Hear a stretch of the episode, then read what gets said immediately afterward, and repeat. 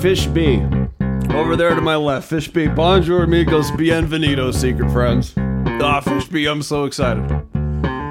Get ready for a joke that has nothing to do with anything topical going on in the world. We only have 15 minutes. There's literally not a moment to spare. You know us, we've always got to get right down to business, but but but I just I just thought of this joke that is really just for um for death metal Pat and and anyone else who in a weird way grew up on the Megadeth album Peace Sells, but who's buying? Which is one of the albums I grew up on, in addition to lots of suicidal tendencies and Slayer and NWA and a bunch of bands that you're just sure to love. But uh, uh, check out this joke, Fishby. What um, what do you call? What do you call Megadeth's favorite fruit? I'll wait. I'll wait. Why are you looking at me like I'm some kind of moron? Why are you looking at me like like we had all weekend to uh, to open this podcast uh, to toss the podcast ball up high and and hit it over the fence? Uh, this this is it. And I literally just thought of it as soon as you started playing the bass. But w- what is Megadeth's favorite fruit. Are you ready? Are you ready? Are you ready? The conjurine. right? Like not a not a not a why are you looking at me like I'm an idiot? Not not not not a tangerine. No, no, no. I I speak I speak of the of, of, the ghosts and the hauntings and the devil. Not a not not a tangerine. No, no, no. What's uh what what's Megadeth's favorite fruit? A conjurine? Is that the Megadeth song that all that, that also starts with uh Dave Mustaine grumbling about uh hey I don't feel so good. Something's not right. Something's coming over me. What the fuck is this? Is um is that Megadeth's uh favorite fruit? The conjuring. Whew. Internet, you are welcome today. We have certainly elevated our game. Speaking of which, congratulations to the NFL who get Kansas City into the Super Bowl. Dream scenario, because that means Taylor Swift, who a nation awaits and really the globe is curious. Uh, Taylor Swift has like a gig in Tokyo the day before the Super Bowl. Can she make it back? Uh, yes. Yeah, yes, she can. She has enough money in between now and the Super Bowl to buy a Concorde that hasn't flown in 25 years and to have it, you know, up to up to specs. I'm sure Boeing can handle it. They're not they're not busy building regular planes, so they could do that. Uh, but you've got you've got you've got Taylor Swift, Mahomes, Maato, Jake from State Farm, and. Uh, and incredible jokes about uh, about Megadeth. What what do you call Megadeth's favorite fruit? A, a. I am impressed with uh, with with myself today, uh, and that uh, that could be uh, an AI joke, but it's not because that that is that is joke that is uh, achieved an echelon of comedy that's that's simply above the comprehension, understanding, and mental arithmetic that goes into making world class jokes like the like the Conjuring. But you bring up Taylor Swift, and it brings up AI celebrity porn, which isn't a thing I'm into yet, but we'll we'll see. We'll we'll we'll see. We'll see. Don't uh, don't don't don't get that one past us. but there's all kinds of pressure because people were so appalled by these uh, fake AI celebrity porn Taylor Swift images. Uh, people are calling calling their congressmen. People are calling their mayors. People are calling their senators, and they're like, "What, what do you uh, what do you call Megadeth's uh, favorite fruit?" Per I don't know, a conjuring. Um, uh, I, I think this is going to be the future of uh, of AI celebrity porn because I like to think about the future. Uh, I think the future is you and your AI can make as much AI porn as you want for yourself. You can make it for yourself in the comfort of your own home.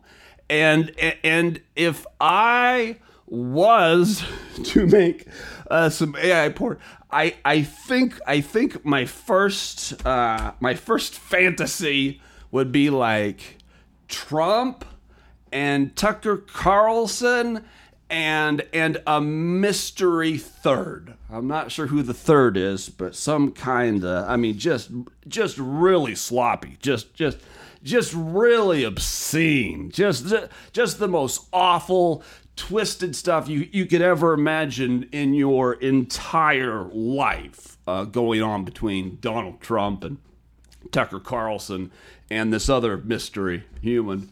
And then, uh, and, th- and then, and then I, in my future self, uh, breaks all the rules. It is like, like, whoa, holy shit, that is, that is fucking extreme.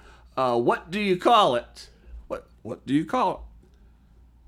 and I look at future me and I go, the aristocrats? That's world's oldest and most beloved uh, street joke. If, if you have not seen uh, the documentary, I believe done by Penn Jillette, uh, about the aristocrats joke, I'm sorry. I am sorry. I'm also sorry that you're unfamiliar with uh, Megadeth record Peace Sell and who, but who's buying Peace Sells, but who's buying? And so you're you're a little left in the lurch when it comes to uh, Megadeth's favorite fruit, the the conjuring. But then I then I brought it back to the to the aristocrats joke. I thought we were gonna need to talk about World War Three uh, today, but alas, no time. Uh, Trump immigration, uh, alas, no time. But we did have time for the aristocrats and uh, a conjuring. All right, Fishby.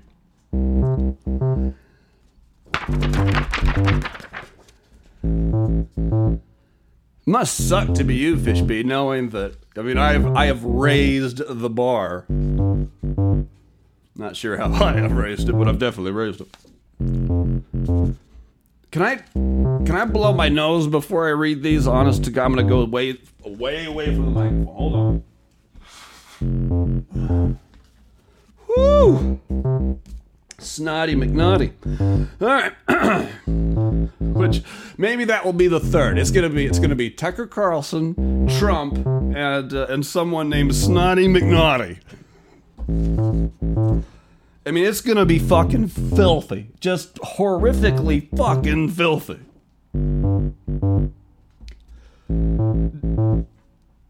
What do you call it? The aristocrats. All right, here's Fish Beast questions later than expected, but who would know I'd have to blow my nose? Yo stretch or oingo boingo roly poly oly it's me, Fish B. And would you rather be a Super Bowl winning punter or a Super Bowl losing quarterback? And why on God's blue earth are you wearing pajama pants at work? And today's TTMF category dumb question. Which could be Fishby, the name of the category every day. In fact, if we ever want to have a big time sponsorship from Cheez Its, because we really did wake up feeling the cheesiest coach, might not want to have a segment with motherfucker right there in the title. Uh, dumb questions might be uh, might be some bait that we'll land that fish with. A conjurine. All right, let's do the do the questions first. Would I rather be a Super Bowl winning punter or a Super Bowl losing quarterback? This is a trick question, and, and this also reveals something about one's personal psychology. And it's trickier in, in, in the world of, of football because the the punter of all the positions, but the punter is the most disparaged. Can I punt on that? I like if we were playing basketball, would I rather be like the best player on, on, on a team that loses or the or the fourth best player on a team that wins, and I'll take that. But this is different. Would you rather be a Super Bowl winning punter or a Super Bowl losing quarterback? I think the right answer here psychologically is is Super Bowl winning punter. But I'm not sure. Interesting. And why on God's blue earth am I wearing pajamas at work? I mean, these are a huge step up. I mean, you you don't get on Amazon and buy a three pack of Eddie Bauer pajama slash sweatpants for like sixty five dollars. I mean, you don't make a purchase like that unless you're serious. Yeah, they're kind of pajama pants, kind of sweats, kind of yoga esque. They look like the kind of thing that you would fly in, or I would fly in. Which is always a look that says, like, I didn't sleep in this shit. Like, like, like I tried to put on clothes that match, but but more importantly, I'm trying to be as comfortable as fucking possible. So that's what these pants say. And TTMF. Today's category, dumb question. Fishby reminds me that I am mired in the mediocrity of having only four of 12. Today's dumb question. See, see what I did there? I've already. Today's dumb question. What's the most popular hard liquor brand in the USA?